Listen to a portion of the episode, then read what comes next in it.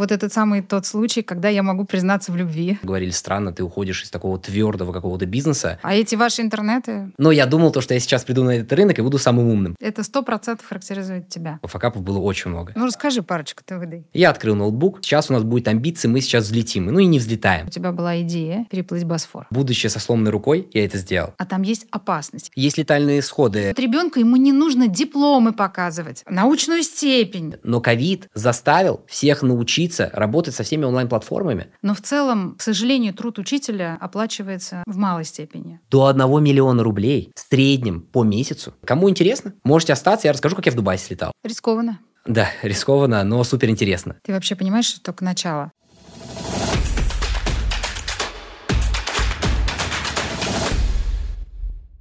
Добрый день, уважаемые слушатели. Мы вновь на нашем подкасте. Сегодня у меня чудесный гость Мурат Мурадимов. Человек, э, которого я знаю на самом деле уже много лет. И вот этот самый тот случай, когда я могу признаться в любви. Я хочу сказать, что этот молодой человек для меня является олицетворением, несмотря на юный возраст, мудрости, успешности. Это предприниматель, который, могу смело сказать, появился на моих глазах. Ну, не буквально, я имею в виду, конечно, факт рождения. А, это предприниматель, который стартовал, и я видела эти первые шаги. И сейчас а, то, что он имеет, и то, на какой точке он находится, безусловно, показатель его виртуозности, его больших возможностей, его потенциала. И что фиксирую лично я, смелое избавление от штампа в голове. Вот. Это такое небольшое вступление. Мурат, тебе... Ну, во-первых, это взаимно. О, спасибо. Хочется начать с этого. Спасибо. Спасибо большое. А кто такой Мурат? Ну, прежде всего, это в полном смысле слова предприниматель. Человек, который стартовал с идеей, предпринял тысячи шагов по становлению этой идеи, безусловно, совершал ошибки. Может быть, мы и об этом сегодня поговорим. Много. Отлично, потому что мы знаем, что после каждого неправильного шага эта дорога, наоборот, верный, верный путь. И то, на какой стадии он находится сейчас, лично для меня представляет большой интерес. Мы обязательно об этом поговорим в новом проекте. Но а, прежде всего Мурат — это основатель онлайн-школы, которая именуется «Парта». Это онлайн-проект, который сильно развился в годы ковида, тогда, когда органика сама природная привела к тому, что стал большой спрос на онлайн-услуги. И здесь, конечно, идея, которая у тебя обрисовывалась на тот момент, ну, ты сам сейчас меня поправишь и скажешь, так ли это, она достигла апогея.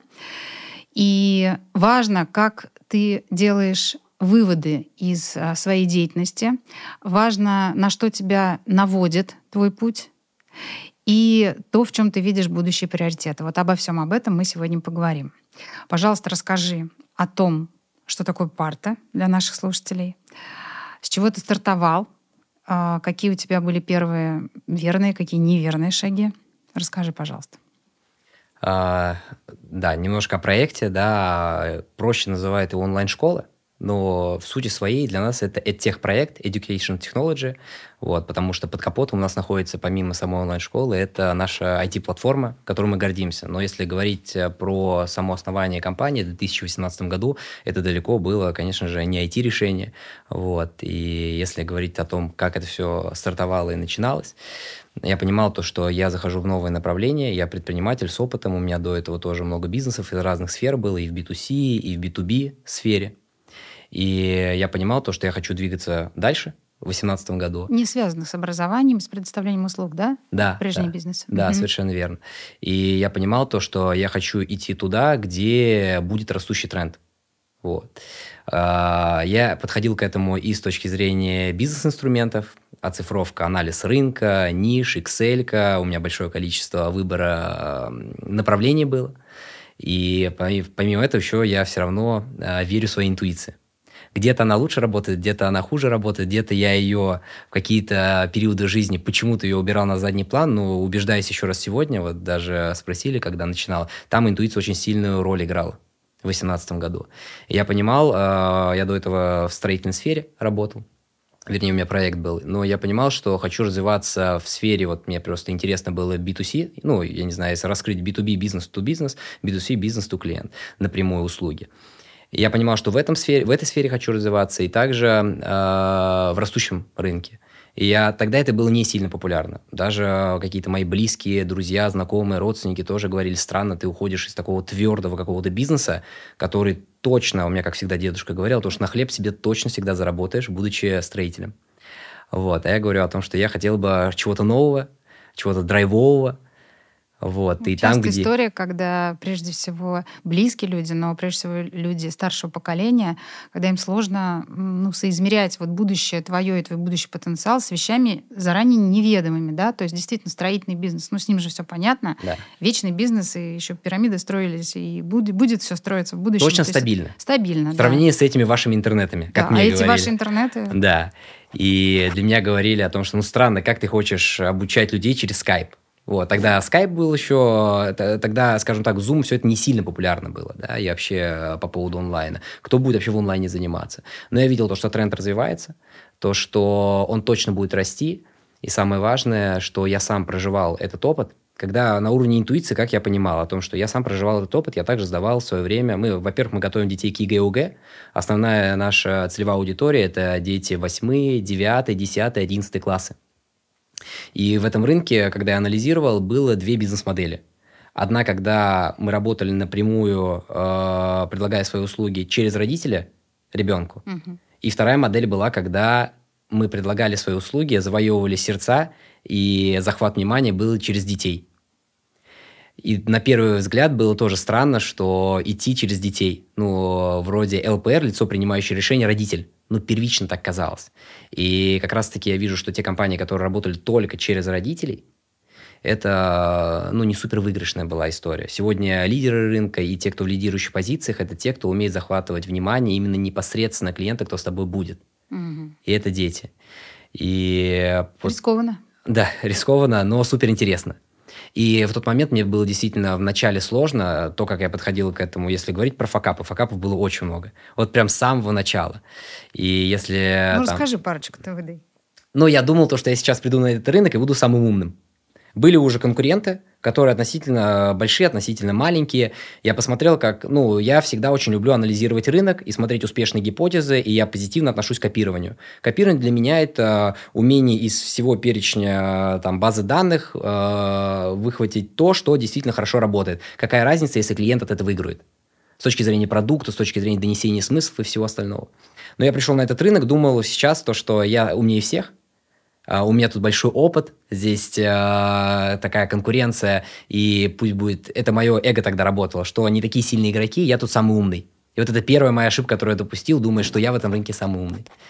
И я взял, инвестировал. Я вообще, чтобы понимание было, этот бизнес начинал, да там практически без инвестиций каких-то серьезных инвестиций. По тем временам там выигрывает просто тот, кто умеет э, в этом рынке, если мы говорим э, ну, EdTech я его называю все равно, рынок Education Technology, там очень сильно играет роль умение ловить связки. Связки – это понимание маркетинга, продажи, продукт, вот этот некий треугольник. Маркетинг, продажи, продукт. И кто лучше всего в этом понимает, тот быстро может э, расти. Я пришел, посмотрел, быстро обесценил все, что там есть, угу. что я тут умнее сейчас придумаю Класс. классно. Да, и зашел, но зато, э, как это бывает, у меня там одногруппник был, который занимался в маркетинге, что-то шарил, разбирался. Он говорит, ну вот мы тебе можем сделать там пассивы ВКонтакте, дай денег, мы тебе приведем клиентов. Я такой, ну классно звучит. Так точно никто не делает. Ну и вот первый слитый мой бюджет был в маркетинг. Это на такую гипотезу, которая увенчалась просто крахом. По-моему, ни одного клиента мы там не получили. Вот. И тогда меня жизнь как-то приземлила так, вплоть до того, что я думал, ну, похоже, не буду продолжать этим заниматься, если сейчас не дожму. Вот. И вот это, наверное, самое... Если сегодня, кстати, об этом никогда не задумывался, сейчас только об этом подумал, что вот это сильное падение, у меня даже мурашки по телу, вот это сильное падение на входе – который меня так отрезвило и сказала о том, что либо ты, короче, лезешь и понимаешь детали и разбираешься в рынке, либо вон с рынка. И здесь вот что превалировать будет в этот момент важно. Вот дожмешь ты одну сторону или вторую, и в зависимости от этого пути твои.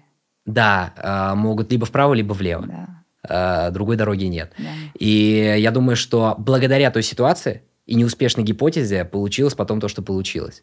Потому что после этого я понял, что э, я сел и для себя ответил на вопрос. Если ты сегодня не разберешься в маркетинге, который на этом рынке работает, благодаря... Для меня, на самом деле, маркетинг – это продажи, это не что иное, что просто умение, у кого, кого лучше это получается донести до клиента ценность, тот и выигрывает. Вот для меня вот это, на самом деле, маркетинг и продажи. И продукт, в том числе вот этот некий треугольник. И там я себе ответил на вопрос, либо ты разбираешься, либо не разбираешься.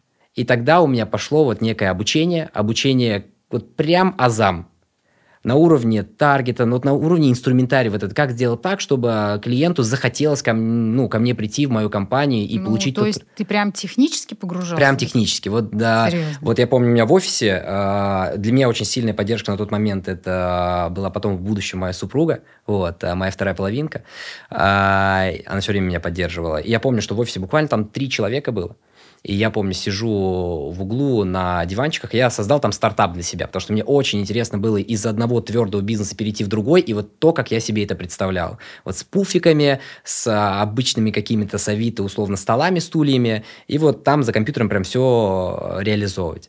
Я открыл ноутбук, Вроде сидит команда первая, которую я набрал, сейчас у нас будет амбиции, мы сейчас взлетим. Ну и не взлетаем. Я понимаю, либо я решаю сегодня вопрос, либо э, говорить до свидания команде. Я открыл ноутбук и начал действительно в, прям вот в инструментарии в глазах понимать, что такое таргет, таргетированная реклама именно. Хотя раньше я у подрядчика как-то э, договаривался, он это реализовывал, и вот мне пришлось в этих деталях разбираться. Но как только первая сцепка, я называю это на самом деле сцепка с реальностью. Можно в облаках летать. Вот у стартаперов, мне кажется, частая ошибка бывает, что они мыслят масштаба, масштабно, но сцепки с реальностью не происходит.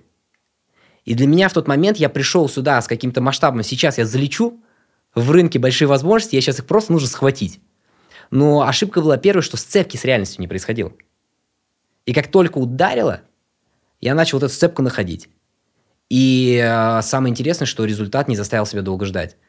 Прошло буквально, ну, действительно, там несколько недель, месяцев, да, после которого я нашел эту сцепку, и вот все полетело. Особенно первый клиент или первые люди на бесплатных уроках. Вот, э, окружение очень сильно помогает. Я помню, даже на, начиная от нейминга компании, заканчивая какими-то очень базовыми советами по бизнесу, мне очень сильно помогало мое окружение. Ну, Кто, не... кстати, придумал парта? Ха.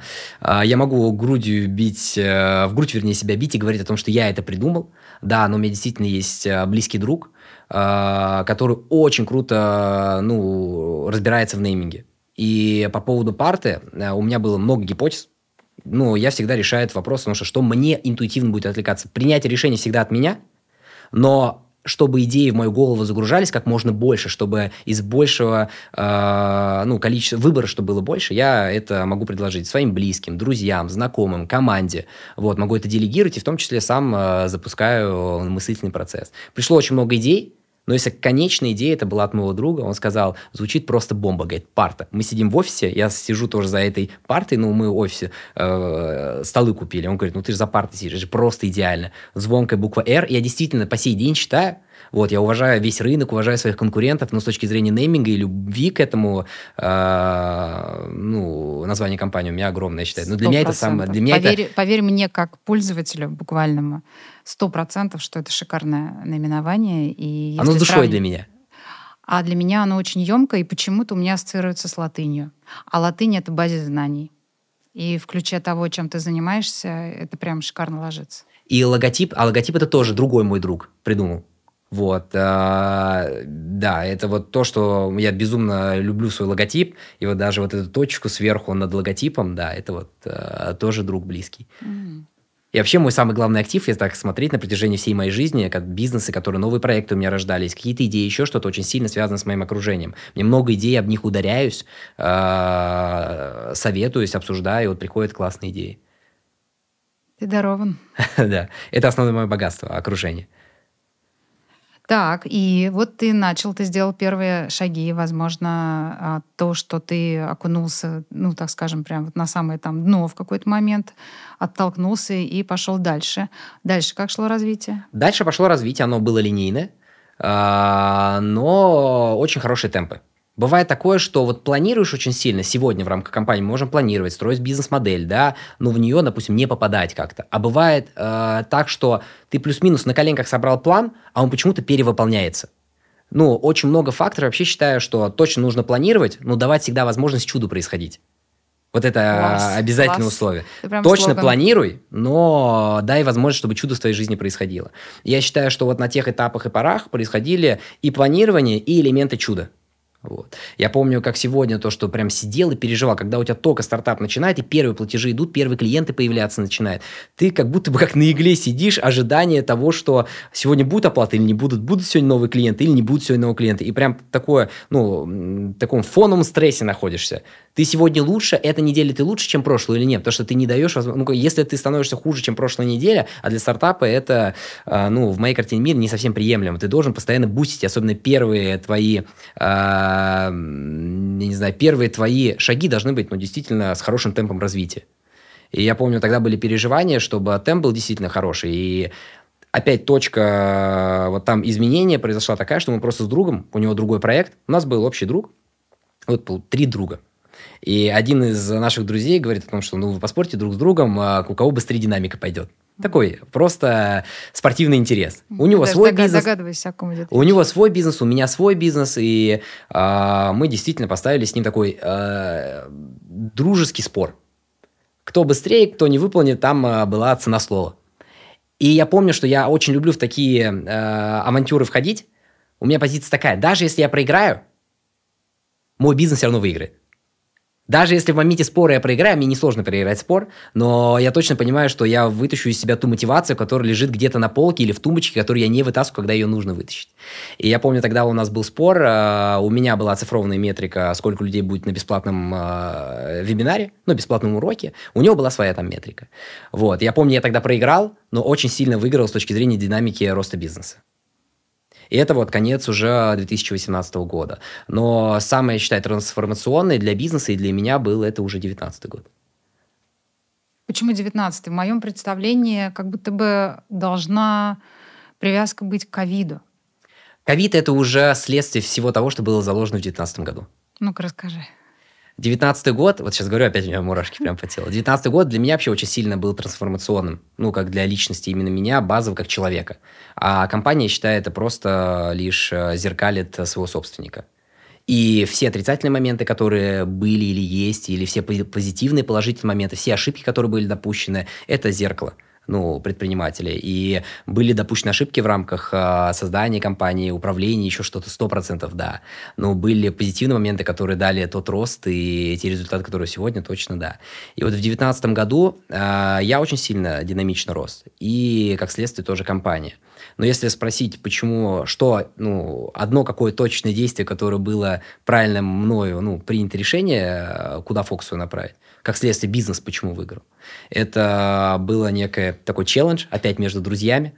Uh, у нас компания предпринимателей была, и мы себе в конце 2018 года, перед 2019 началом, uh, зимой, по-моему, это было, по-моему, может быть, даже и в декабре было, поставили себе цель на год. Цели годовые. С очень uh, жесткой как бы привязкой, если не выполнишь, то а-та-та очень больно. И там были пять пунктов у меня причем и в рамках бизнеса, и в рамках э, личностного роста, и в рамках спорта, проявленности, много всего. И я считаю то, что вот это некая фоновая, постоянная э, ориентация на вот эти цели является очень сильным бустом для компании. Там же и был... Э, и причем самое интересное, что там не только компания была. Там были и личные пунктики, ну, в том числе, э, например, связанные со спортом. А я считаю, что спорт – это прямая корреляция бизнеса. Я помню, если я не ошибаюсь, поправь меня, был момент, когда ты активно стал заниматься плаванием, потому что у тебя была идея переплыть Босфор. А идея, на самом деле, по-другому родилась. То есть, как факт, да, я переплыл пролив Босфор э, в Стамбуле, открытом океане, длиной 6,5 километров. Но самое важное, э, будучи со сломанной рукой, я это сделал. Сломанная кость у меня была, точнее, чуть раскрою поподробнее. И э, без умения вообще плавать. То есть в тот момент, когда я поставил себе эту цель, в декабре 2018 года, я не умел плавать, умел, как все, вот так плавать только. Но профессионально вообще никогда не плавал. Вот ровно так же, как в озере мы все плавали. Вот ни больше, ни меньше. И э, тогда была цель поставить, ну что поставить такого разрывного, когда я точно... Первое, там очень важно была мысль о том, что спортом нужно заниматься стабильно. Если бег, я могу э, хакнуть систему и взять на разрыв, пойти через э, неделю, за неделю до какого-то марафона, взять и пробежать его, ну, с, с болями потом в ногах, в коленах. А я такой думаю, так не надо. Нужно сделать так, чтобы это было стабильно и спокойно. Я думаю, но если я поставлю цель такую, вот как океан открытый, и пролив Босфор, 6,5, там невозможно будет не заниматься системно, стабильно из недели в неделю делать одно и то же действие. И я думаю, если я это буду делать, это потом постфактум понял. Если ты это будешь делать на уровне своего тела, физики, то ровно все то же самое будет происходить на уровне твоего бизнеса. Обычно хаотичные люди в бизнесе, они не суперсистемные как бы в спорте приходит сегодня в спортзал. Ну, в этом и вообще бизнес-модель спортзалов. Дело в том, что системный человек, он во всем системе. Да, да. Вот сто процентов. И я же сейчас только это понимаю. На том уровне это было опять э, слушать свою интуицию. Интуиция. Я чувствую, что вот так надо делать. И в тот момент я понял, что были пять пунктов. Один из этих пунктов был э, пролив Босфор. Ну, мы с другом. А обязательно очень, очень важно, что тогда, когда у тебя есть какая-то некая поддержка, еще ближнего твоего. И мы с другом, с друзьями поставили себе эту цель и начали системно заниматься, взяли профессиональные все тренеры. Я поняли то, что ну, если сам не можешь, нужно найти тому человеку, кому ты доверишься. И вот я считаю, что человек рядом, которому можно довериться, ну, в данном случае для нас это был ну, тренер по плаванию, тренер некий наставник. Он мне больше был, нежели чем тренер. Потому что бывает такое, что пришел к тренеру, вот готов с ним только ну, на тренировках заниматься. А это тот человек, которому мы готовы были с собой в Стамбул взять, чтобы он рядом просто находился. Как вот на бокс, когда выезжает твой тренер рядом с тобой. Ну, некое такое спокойствие, стабильность и доверие. Вот, мы взяли очень классного тренера, который нам супер понравился и супер зашел. И я безумно благодарен, что благодаря нему я тоже выполнил эту цель. Мы выполнили все эту цель. А, и самое важное, началась игра. То есть первое, я считаю, что это же на уровне риска находится. То есть я базово как бы люблю риск. Но риск, еще раз, адекватный, не связан вообще ни разу со здоровьем или э, ну, что-то, что может пагубно повлиять, да, серьезно. Для меня риск это вот на уровне, допустим, допустим переплыть э, пролив Босфор. Я, это, это амбициозная цель, и для меня риск, на самом деле, это ну, коррелирует с интересом. То есть игра началась. Я точно понял тогда, когда мы поставили себе, подписали, я человек слова, если начинаю Прям это делать. буквально подписали документ? Да, конечно. У меня по сей день в избранном в телефоне есть эта декларация. А, декларация? Э, То есть не без юридических аспектов? Нет, нет, нет. Декларация, где фотография, есть э, все пунктики, и оно у меня в избранном. Это некая манифестация того, что я точно готов к изменениям и готов к росту, к масштабу. Вот, тогда это было супер значимо. И на самом деле игра началась. Начался э, стабильный спорт два раза в неделю минимум. Э, это ну, проплывы. И помимо этого еще э, был летом, у нас было, что проплыв был э, летом в июле, по-моему, в июле он был. Предварительно до этого тоже мы проплывали с Вияга, здесь тоже делали чуть меньше дистанции, потом в открытом озере тоже плавали чуть меньше дистанции. Ну, подготовка уже к тому, чтобы в океан можно. Не, не сразу в океан, одним словом, прыгать.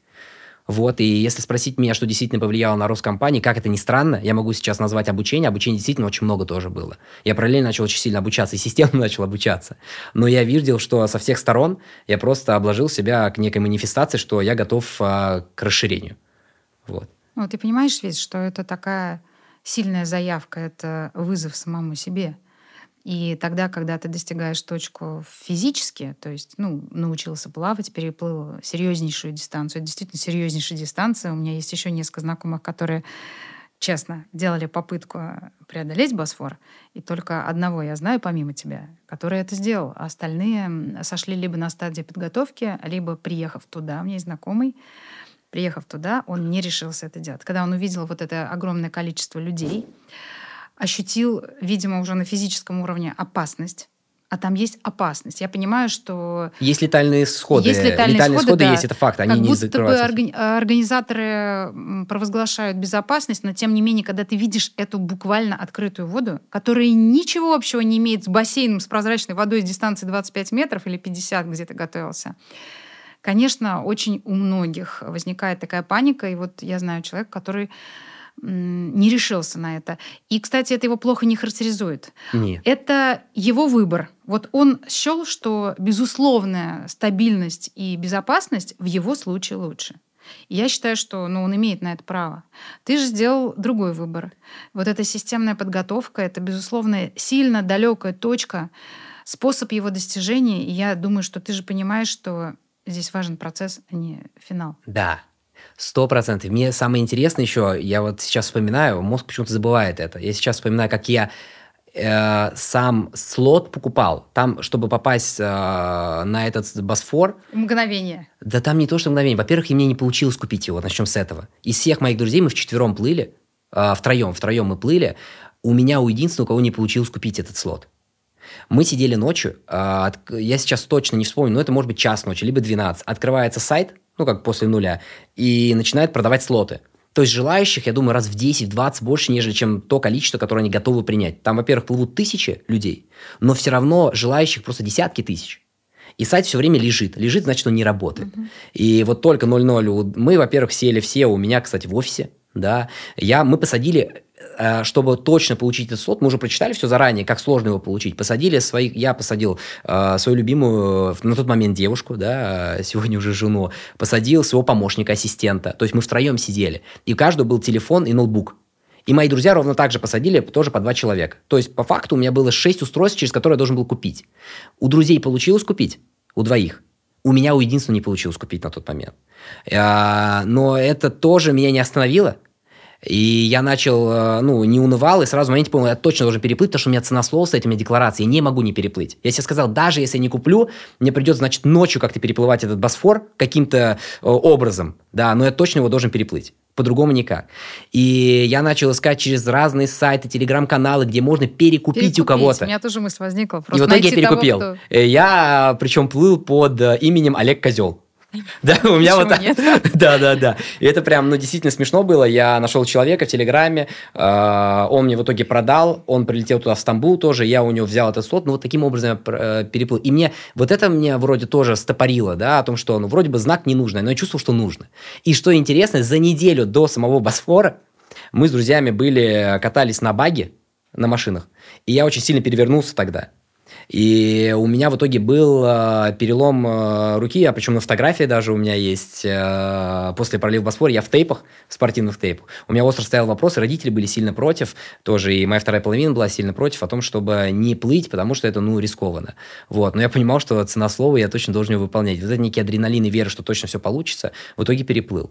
Да, но вот с тейпами, я не могу сказать, что у меня рука сломалась, но это было э, по диагнозу в больнице написано то, что перелом кости. На самом деле там надрыв, ну, кость сломана была, но не полноценно. Но все равно проплыл в итоге. И у меня мозг запомнил, что даже когда кажется, что что-то не так, еще раз чувствую интуицию, так оно или нет, нужно идти или не нужно. Хотя вроде знаки были о том, что не нужно было переплывать. Но это супер правильное решение было тогда. Это просто, на мой взгляд, такие дарованные тебе дополнительные как будто бы провокационные стопы, которые должны были тебя остановить, чтобы ты сошел с этой дистанции. Но ты это не сделал. Это сто процентов характеризует тебя. И это то, что делает тебя сильнее. Спасибо. Я вот сейчас проговариваю, я забываю как-то, а вот сейчас действительно вспоминаю какие-то нюансы и вот детали. Ну, потому что невозможность участия и сломанная рука в момент, когда нужно максимум выложиться, конечно же, те факторы, которые говорят о том, что еще тебе один пинок такой, так скажем. Подумай, и стоит ли это делать. Но ты это сделал. Да, и я перекладываю о том, что в моей картине... Я тогда этого не понимал, честно. Я только сегодня начинаю это понимать. То есть я в 2018-2019 году, я сегодня, это вообще два разных человека с точки зрения не то, что я умнее или э, глупее стал, а просто вот с точки зрения просто миропонимания по-другому мыслил. Но сегодня, исходя из ощущения, я понимаю, что действительно, когда там ты так проявляешься, вот в этих вопросах, но это не может не проявление, это не может не выходить, допустим, в рамках бизнеса самого. Да, и это стопудово, сто процентов есть корреляция этого. Так вот, возвращаясь к партии 2020 году, что изменила пандемия? Да, что произошло? На самом деле, самый главный фундамент и рост был заложен в 2019 году. А пандемия в пандемии. Что произошло? А, пандемия очень сильно, то есть я что наблюдаю? В 2018 году очень мало кто запускал вообще этих проекты и онлайн-школы. Не сильно это было популярно. Но сейчас да, это вот, мега популярно. Да, в девятнадцатом году, в девятнадцатом году я уже видел то, что становится действительно больше. Для меня как это было? А, восемнадцатый год, три компании открывается, ноль закрывается, ну, условно. В девятнадцатом году а, десять компаний открывается, не знаю, одна-две там а, закрылась. Двадцатый год, что я наблюдал, да, о том, что открывается 50 новых компаний, да, и практически никто не закрывается. И в двадцатый год просто те, кто были готовы к росту, их подкидывало. Те, кто даже были не готовы к росту, и их тоже подкидывал, подбрасывал очень хорошо. Да? И в 2020 году мы действительно очень хорошо выросли. И самое интересное на самом деле произошло вот э, в 2021 году. Я считаю то, что в 2021 году рынок действительно показал, я сейчас говорю про рынок именно онлайн-образования детей, ЕГЭ и ОГЭ. 2021 год показал, кто плавал без плавок. Я вот так это люблю э, говорить об этом. Те, кто, ну, как бы, э, вообще растущий рынок прощает все ошибки. Вот это я тоже могу сказать, да. Я могу э, говорить о том, что я красавчик, что я вот зашел в рынок, и я такой супер умный. Ну, нет, есть еще чудо. Как бы я, я всегда говорю о том, что чудо всегда и, имеет место быть. И то, что я в нем оказался в растущем рынке, он прощал какие-то ошибки. Вот, но в 2021 году он же не прощал эти ошибки. И те люди, которые пытались в 2021 зайти году, да, это он не давал возможности ошибаться. И поэтому я уже начал наблюдать, что большее количество компаний закрывается, да, и все меньше их открывается. просеялся, и он уже э, на этот момент стал с установленными правилами. Да. То есть он, он уже все встал на рельсы, он катится. И что интересно, почему-то люди думают, и на тот момент я тоже так же думал в 2021 году, да, о том, что, похоже, конкуренция стала больше среди онлайн-школ, среди тех проектов, среди платформ э, стала конкуренция больше. И первое время я действительно так думал, но сегодня у меня убеждение, что это не так. Э, если мы говорим про рынок образования детей, подготовки вообще ко всем дисциплинам, к экзаменам, э, самое интересное произошло как раз во время ковида, что не только тех проекты онлайн-школы выросли и стали масштабнее и больше. Очень сильно э, выросли сами репетиторы и преподаватели, школьные учителя. То есть их вот эта эволюция могла длиться еще пять лет, но я не знаю, сколько лет могла длиться, ну, пока что-то не заставило их туда перейти. Но ковид заставил всех научиться работать со всеми онлайн-платформами для того, чтобы ну, образование не встало. Но сегодняшний день э, это не открытые статистики, да, но действительно большое количество учителей, я думаю, больше половины, ну, половина точно учителей в школах параллельно э, занимаются репетиторством. И сегодня им сильно легче этим заниматься, потому что тогда, во время ковида, они научились это делать, потому что и школы все переходили на дистанционное обучение. Это момент вынужденный на тот момент для них. Да. Но ты понимаешь, что это вот то, о чем ты сейчас говоришь, это по сути очень сильная ломка стереотипа. А, я выросла, ты вырос. С пониманием, а, к сожалению, что в нашей стране учителя в целом, ну, мы не говорим об единицах, которые, возможно, как, как, как, как всегда это бывает, единицы отличаются от общей массы. Но в целом, к сожалению, труд учителя оплачивается в малой степени. И, к сожалению, говорить об учителе как о профессии, где много зарабатывают, не приходилось. Но то, что происходит сейчас, мне кажется, в корне меняет ситуацию сильно меняет ситуацию. Я вот, э, если только в 2018 еще раз погрузиться, самое важное, что для меня было еще вот при принятии решения по поводу парты. Я же говорю о том, что я подошел и с интуицией, и вот с анализом рынка. То есть вот этот рынок, вот этот, вот это один из рынков было, ну, подготовка детей к экзамену к ЕГЭ И я четко понимал для себя, что супер ярко выраженная боль есть. Для меня в рынке важно, чтобы он был большой, да, он был растущий, и чтобы а, в нем была ярко выраженная боль. Я сам в 11 классе занимался, готовился к экзаменам к ЕГЭ Я, поступал в стро... я поступил в строительный университет. К слову, я школу закончил с аттестацией отличием у меня был. Хотя я точно не чувствую, что я самым умным был, еще что-то. Там на уровне, как сказать, тоже вот чуйки, понимания, как нужно взаимодействовать с учителями, еще что-то. Я точно не глупый, но не могу себя сказать о том, что я прям супер умный гений. Вот это важно. Но опять, если честно, окружение. Просто попал в правильный класс. Просто это важная мысль, что я в 11 классе, в 10 у нас там 10 было распределение 10-11 класса, то есть после 9 я в очень классный класс попал, там, где было модно э, на красный диплом идти, такую цель. Это было модно. И это были э, ребята, не которые с утра до вечера занимались, это действительно были классные ребята, которым модно было на аттестат с отличием, либо на красный диплом сдать. Раз. И потом, э, вот самое интересное произошло здесь при подготовке к экзаменам. Меня не хотели даже допускать на сдачу экзамена по физике. Я в строительный университет поступал, мне нужно было сдать русский, математику, физику. И меня не хотели допускать по физике. А я, на самом деле, с репетитором занимался. И здесь вообще не показывал результаты в своей школе. Просто я понимал, что, ну, бесполезно мне. Это там, ну, при всем уважении я понимал то, что школа с углубленным изучением английского языка, и там ни разу не про физику было. А я с репетитором занимался, и у меня настолько любовь химии произошла, химия с этим физиком, с преподавателем по физике, что я прям с радостью бежал к этому репетитору.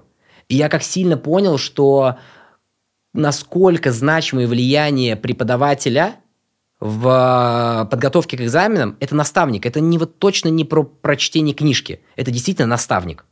через которого ты любишь, влюбляешься в ту или иную дисциплину. Физика это вообще ну, не что иное, что просто некая сфера в жизни, в которой ты влюбляешься через человека, который правильно тебе доносит эту информацию.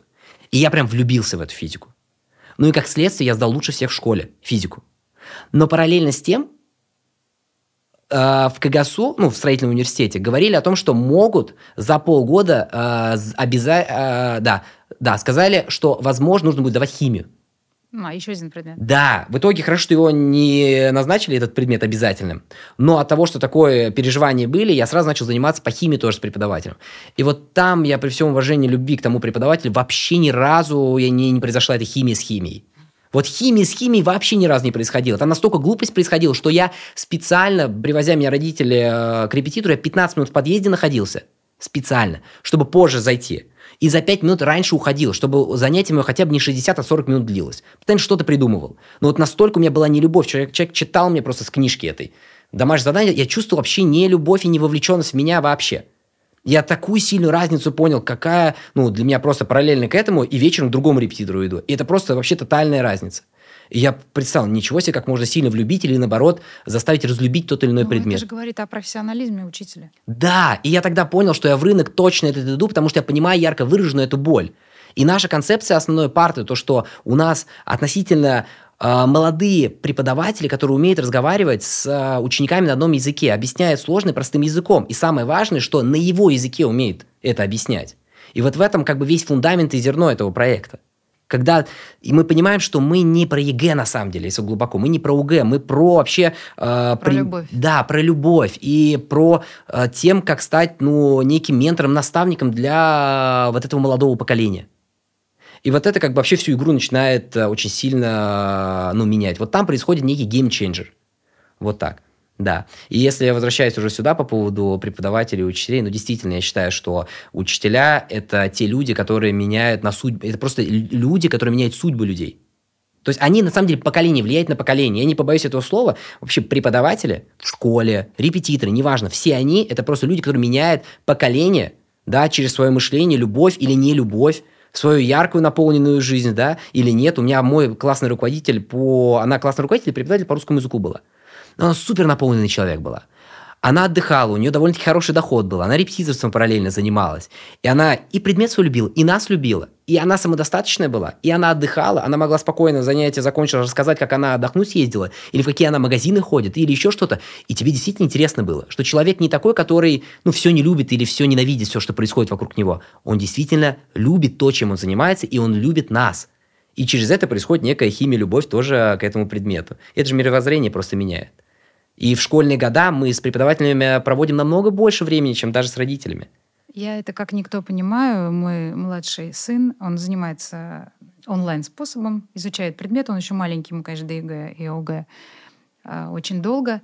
И я прекрасно понимаю, что степень его вовлеченности в предмет, в предмет ты, в нашем случае их несколько, на онлайн-образование мы берем, я понимаю, что степень этой вовлеченности прямо пропорциональна тому, как с ним работает педагог. То есть если педагог просто монотонно озвучивает э, какие-то задания, там, как, какой, какой-то пример необходимо решить, то, конечно, ребенок, особенно ребенок маленький, то есть не, мы не говорим об осознанном возрасте, когда стоит перед нами человек, который будет сдавать ЕГЭ, а маленький ребенок это такой, так сложно э, получить с ним контакт, установить с ним контакт.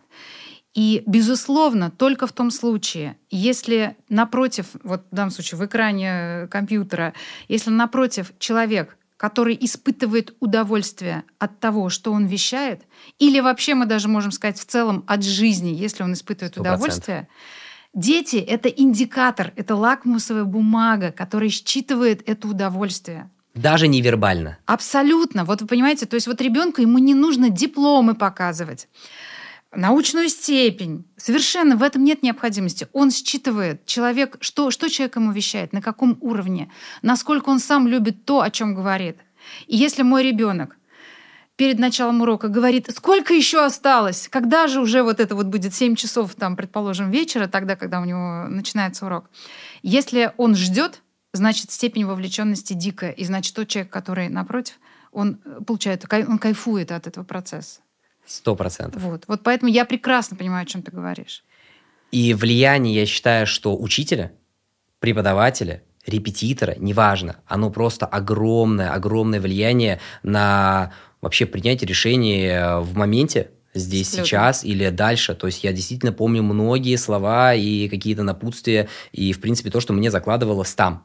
Вот это очень важно. И э, я считаю, что... И вот это же тоже некий нонсенс, да, то, что сегодня в лидирующих позициях вообще теха по подготовке к экзаменам, э, компанию, которая относительно молодые преподаватели. Это же сильный шаблон, ну, как бы э, вообще разрыв шаблонов. Вот это очень важно.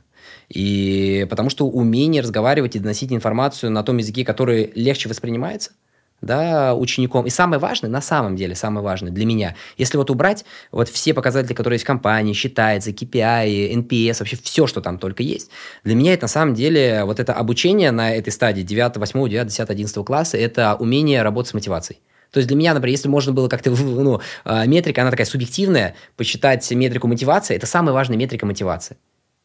То есть э, вот будучи ребенком, начиная даже младших классов, если найти правильную мотивацию, то там все так начинается, как букет просто расцветать начинает. Он с удовольствием, вот как правильно сказали, 19.00 он сразу хочет бежать туда. Он хочет выполнять домашнее задание, он хочет находиться в окружении. Самая главная метрика, я считаю, это умение работать с мотивацией. Абсолютно, а ее нужно найти. Абсолютно, абсолютно согласна. А, скажем, вот все тому же моему сыну, это просто как пример получается. А, мы посещали один офлайн кружок по шахматам. Угу. При его достаточно средних способностях, ну, то есть это обычный мальчик, но почему-то ему нравились сами фигурки, он когда был маленький, вот переставлять их. Я тоже безумно любил да, шахматы то есть прям вообще. Какая-то закономерность, он понял, там есть, и можно даже выиграть, что тоже очень привлекает. И ему сказали, ну, у вас там нет способностей, вы можете время не тратить. И я специально взяла паузу, а поскольку видела вот этот интерес в глазах ребенка, взяла паузу из офлайна мы ушли, и подключились вот к онлайн-образованию. Я очень тщательно подошла к выбору преподавателя, благо сейчас все эти возможности есть. И тогда, когда недавно, после вот некоторого курса, наш маленький э, сын выиграл своего дедушку, в два хода мат ему поставил, и как он бежал к своему учителю рассказать, что он это сделал, а на секундочку де, дедушка кандидат, э, кандидат технических наук, и вообще прекрасно у него все там с мышлением, прежде всего математическим, и что сказывается на шахматах. Это такой кайф в глазах у ребенка, это просто что-то. Поэтому я понимаю, о чем ты говоришь. Здесь вот эти мотивационные аспекты очень важные. Ну и расскажи, что ты придумал. А, ну, еще, наверное, очень важная мысль, да, э, сейчас перейдя к тому, что придумал я, а, я понимал то, что вот некая, вот мы сказали, 21 год.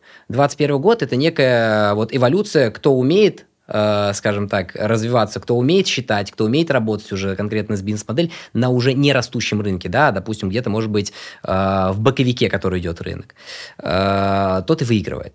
И мы тогда очень сильно ударились уже в IT-составляющую. Мы являемся резидентами Сколково и также входим э, в Министерство цифровизации именно IT-кластер компаний. Поэтому я говорю о том, что... при Минцифре. Да, да, да, совершенно верно. И э, вот для меня есть, почему я, я все равно все, все-таки делю, вот мы под капотом это именно IT-компания, потому что у нас есть платформа, и вот когда мы начали туда фокус свой направлять, это на самом деле тоже умение э, оптимизировать процессы, умение работать с мотивацией. Я очень люблю как бы э, свою команду с точки зрения того, что мы творим под капотом. Вот. Хотя раньше, если вот вспомнить там 20 год, э, когда мы только начинали, ну это прям вот, э, как вот вспоминаешь просто вот если спрашивать, какие были эпик фейлы, какие были вообще проблемы, сколько ошибок было допущено. Но вот в платформе огромное количество ошибок было допущено. То, что сегодня я прям, ну, горжусь, она постоянно модифицируется, мне ви- видно, что это стало на рельсы и прям развивается, причем как сам организм. Я причем не могу себя назвать точно IT э, специ- этим, э, не могу себя найти IT-предпринимателем. Я предприниматель просто, но который умеет собирать команды и которые могут это реализовывать. Ну, ведь цифровая платформа – это способ. Да. Это не цель, это способ, как это достигнуть цели. Совершенно верно. И через нее можно работать с мотивацией, оптимизировать процессы, э, улучшить жизнь клиента благодаря тому, что ему это становится, ну, юзабилити прям очень удобно. И я понял то, что у нас это сегодня как и некий уже организм компании, который постоянно модифицируется, взаимодействие с клиентом, где доработать, где улучшить, еще что-то. Сегодня я действительно уже горжусь. А если спросить, как было раньше, ну, было столько ошибок допущено. Это точно, я их прям признаю. Ну, сто процентов мы не идеальны в этом вопросе. Но... Нормально. Да, Да. нормально абсолютно. Это же процессы, которые ты прошел. Но вот если э, вот некое... Вот, и что произошло-то в 2021 году? Э, я понял то, что репетиторы очень сильно, как сказать, у нас не конкуренция между онлайн-школами пошла или тех проектами подготовкой. Просто репетиторы очень круто начали развиваться в онлайне. В тот момент я этого не наблюдал, но это потом через год это начал понимать, анализировать рынок. И на самом деле сегодня идет некая условная конкуренция. На самом деле я тоже не считаю это конкуренцией. Когда репетиторы между онлайн-школами э, конкурируют. Ага. Вот. И я долго ну, не думал. Я понимал то, что и этот развивающийся тренд, и этот развивающийся тренд. И зачем мне конкурировать с тем или иным рынком, а почему нельзя быть на том и на том рынке? Вот такой я себе вопрос задал. И здесь у меня, конечно же, тоже э, сработала интуиция на уровне своего ощущения, то, что понимаю, а, какой у меня есть опыт, какой у меня есть рынок, который рядом со мной находится, и что меня драйвит. И я увидел то же самое, то, что растущий рынок сегодня по, давайте, неофициальным данным, я смотрел статистику Авито, у них большая статистика. На сегодняшний день э, половина преподавателей школ э, занимаются, подрабатывают репетиторством. Мгм. И благодаря онлайну очень сильно скачок произошел именно рынке, если отдельно рассматривать именно самих репетиторов. Следующий мо- момент, я понимаю то, что ярко выраженная прям боль есть. То, что учителя в школе, э, недавно тоже читал статистику, если я не ошибаюсь, то после окончания педагогического вуза, если у тебя нету категории, твоя э, ставка э, фонда оплаты труда, будучи преподавателем, в 70% регионов ниже МРОД. Ну, это удивительно. Ниже МРОД. И поэтому приходится брать по несколько ставок, перерабатывать учителям, чтобы, ну, существовать. И понятно, что они ищут, какие варианты можно полегче решить свою боль и проблему. И они во многом идут в репетиторство. Вот это очень важно. И поэтому этот рынок очень сильно растет. В том числе из-за ярко выраженной боли, и в- потому что они этому научились. Но во многом своем я вижу, э, когда погрузился в этот рынок, я понял то, что я 6 лет этим занимаюсь, у меня, ну, как бы огромная наработка просто всего материала, которым можно поделиться. И на самом деле, что мы сделаем? Мы меняем поколение, да, через э, подготовку детей к экзаменам, к ЕГЭ, ОГЭ. Таким образом, как мы готовим. Я подумал, а как на это поколение можно влиять еще сильнее и быстрее? Через рычаг. Я все мыслю через рычаг. А как можно еще быстрее повлиять на них в позитивном ключе? Я понял, а что если я научу всем тем позитивным инструментам, которые у нас здесь есть, всем тем э, способам продуктовым, всем тем методам обучения, всем тем маркетинговым и э, инструментарием самих преподавателей и учителей. Но это же очень сильно забустит рынок. И э, на стыке этого родился второй проект «Богатый репетитор». Он такой еще э, режущий слух, Богатый репетитор. да, богатый, потому что я действительно считаю, что через эту компанию, свою вторую, я влияю просто на поколение, я не побоюсь этого слова, на поколение учеников, всех клиентов, через увеличение счастья и богатства самих учителей, преподавателей, репетиторов. И когда я погрузился просто э, глубоко в этот рынок, я был вообще удивлен. Вот э, как думаете, сколько репетитор может зарабатывать будучи одному без единого сотрудника. Вот кейс, который я прям удивился и увидел.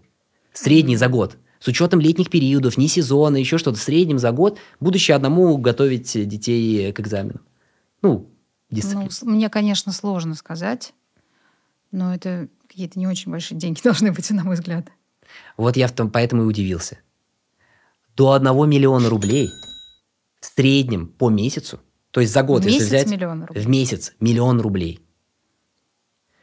И вот это же, ну, вот когда об этом рассказываешь, допустим, один, а- а просто учителям преподавателям, они не верят в это. Но это сложно действительно Ну, поверить. это сложно поверить. Да, то есть на самом деле это больше, чем среднестатистический предприниматель, кратно больше. Конечно. То есть, да, важно, это не все. Там есть статистические данные, сколько процентов у нас есть аналитика, сколько процентов зарабатывают до 100 тысяч рублей, от 100 до 300 и другие суммы. Но действительно и такие кейсы появляются, чем я, ну, безумно горжусь, то, что когда ты даешь такую возможность и видение, что так возможно, ты же на самом деле, это как, э, я забыл по поводу рекорда Гиннесса 100-метровки, Э, не могли ее пробежать много лет, по-моему, в один год, когда его пробежали, рекорд Гиннесса был побит. В этот же год еще там 3 или 5 человек сразу побили этот рекорд. Потому что на самом деле ты показал, что так можно.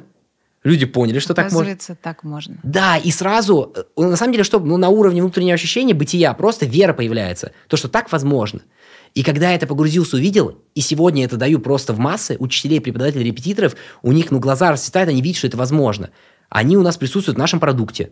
Мы их приглашаем спикерами. Наши сами преподаватели, ну это же прям вот интересно и вот прям умиляет. Молодые или взрослые, допустим, преподаватели, молодые в 21 год, э, закончив педагогический университет, у них есть возможность по 250-300 тысяч рублей зарабатывать. Тебя глаза блестят, когда ты говоришь об этом. Но это же счастье. Это же, представляете, как сильно жизнь меняется на до и после.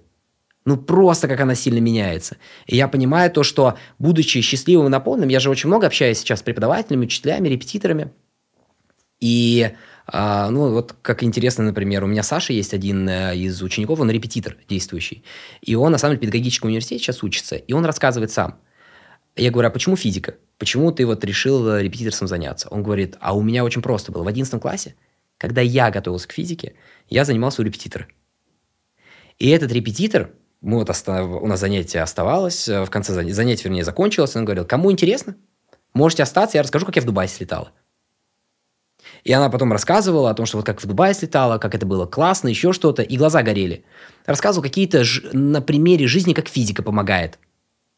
Наполненная, счастливая, это же очень сильно коррелирует.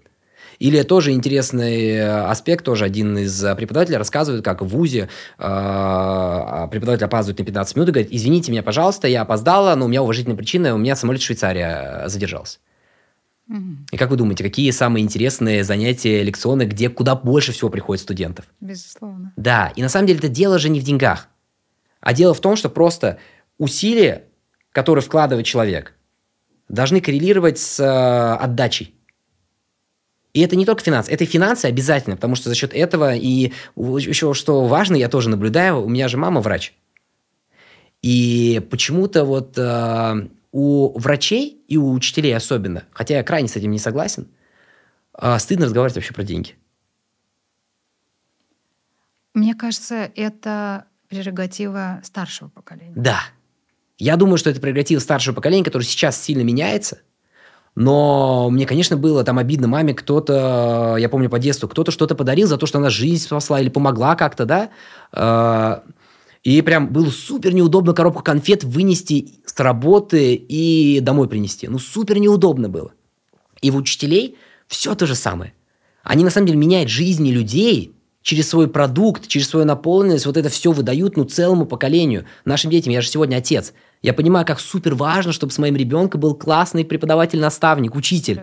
То, что он повлияет, он полюбит, не полюбит, поверит в себя, не поверит. Вот как на примере шахмат сейчас привели пример. Ну, то есть, если бы тогда был, э, ну, согласились с этим шахматистом, он сказал, это не ваше. Ну, все, сразу комплекс, э, установка негативная, что что-то не мое, и все на этом и веры нет в свои возможности, ну, значит, я вот какой-то глупый. С чем может уйти ребенок? Понятно, что мы ситуацию смягчили, но дали второй шанс. И когда пришел по, по тому же предмету, но другой преподаватель, да. все изменялось. И вот объясняя своим тоже репетиторам, учителям, преподавателям, которые у нас в, компа- которые у нас в компании, которые у нас в моем новом проекте, будучи учениками, то есть интересно, да, что к нам учителя, репетиторы, преподаватели приходят, будучи учиться. Угу. Учиться, как это взаимодействует с учениками с точки зрения продукта. Это, кстати, тоже еще одна вещь, которую надо ломать для учителей. Да, вот им, им сложно это представить, представить, что они должны учиться. Не а должны, им, а могут. Вот, а я им привожу пример о том, что, например, на примере математики. Вот приходит к вам ученик и не понимает производные. Но вы же понимаете, что должно пройти раз, два, три, четыре занятия, и вы убеждены, что он точно поймет.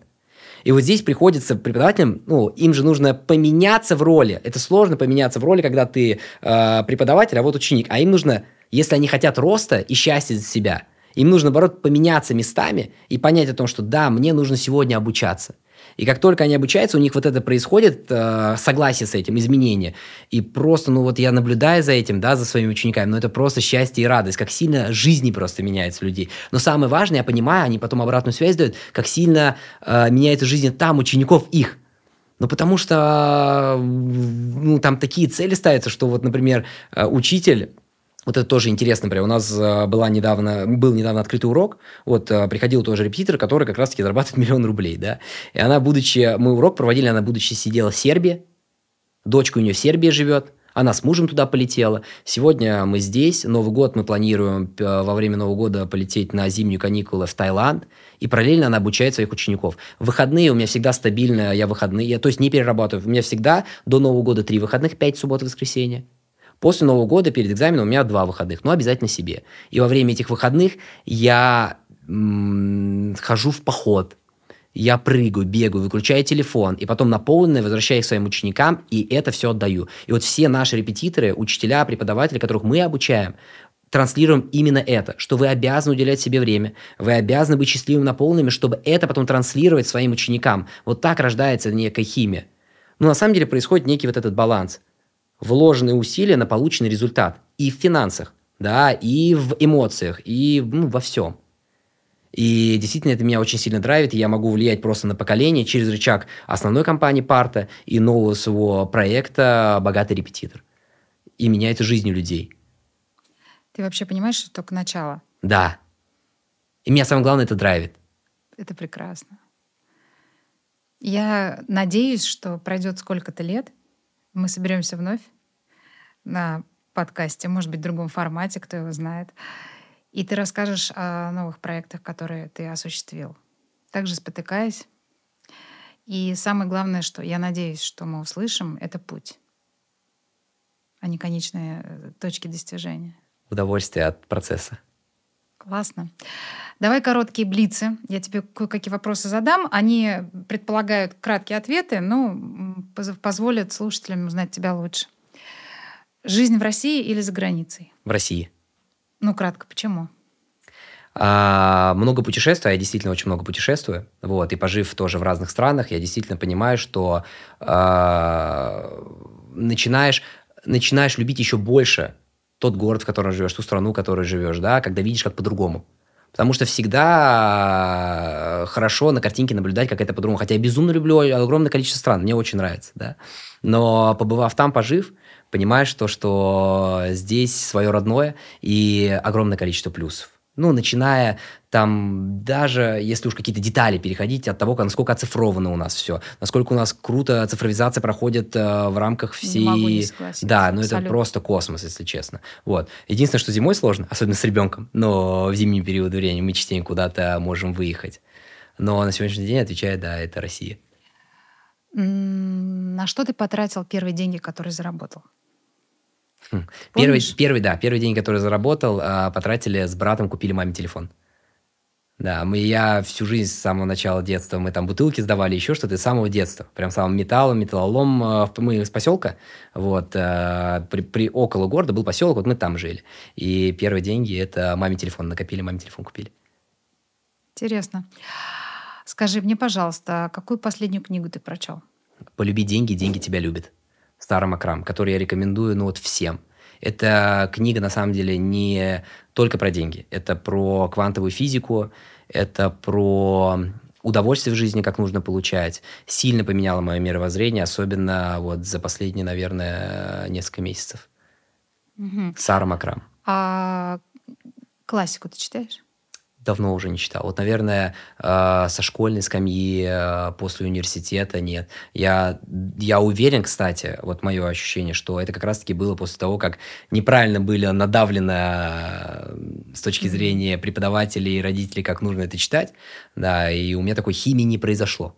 Вот так. Я тебе хочу сказать, что если, нет, не если, а когда в твоей жизни настанет момент, что ты поймешь, что к классике стоит обратиться, потому что там ответы на все вопросы ты все книги начнешь, ну, основоположенные, ты начнешь читать их с дикой любовью, раскрывая и читая их как будто бы в первый раз. Я уверена, все то, что ты знал о них, или то, что ты буквально испытывал, когда читал в школе, это все останется в прошлом. Это будет новая страница для тебя, потому что ты сейчас человек совершенно другой. И еще один у меня к тебе вопрос — на что ты готов потратить последние деньги? Вот ситуация, что все, больше у тебя нет возможности получить иную сумму, деньги последние, вот куда? Куда ты их отдашь? Свое саморазвитие, в образование, свое саморазвитие. Потому что за счет этого я понимаю, что это точно будет не последнее. Круто. Ну что ж, я, Мурат, я тебя благодарю. Спасибо. Спасибо большое. Мне показалось, что классное получилось интервью. У тебя почти все время горели глаза. Это очень дорого стоит. Такой интервьюер, потому что. Спасибо. Благодарю слушателей вас и до новых встреч.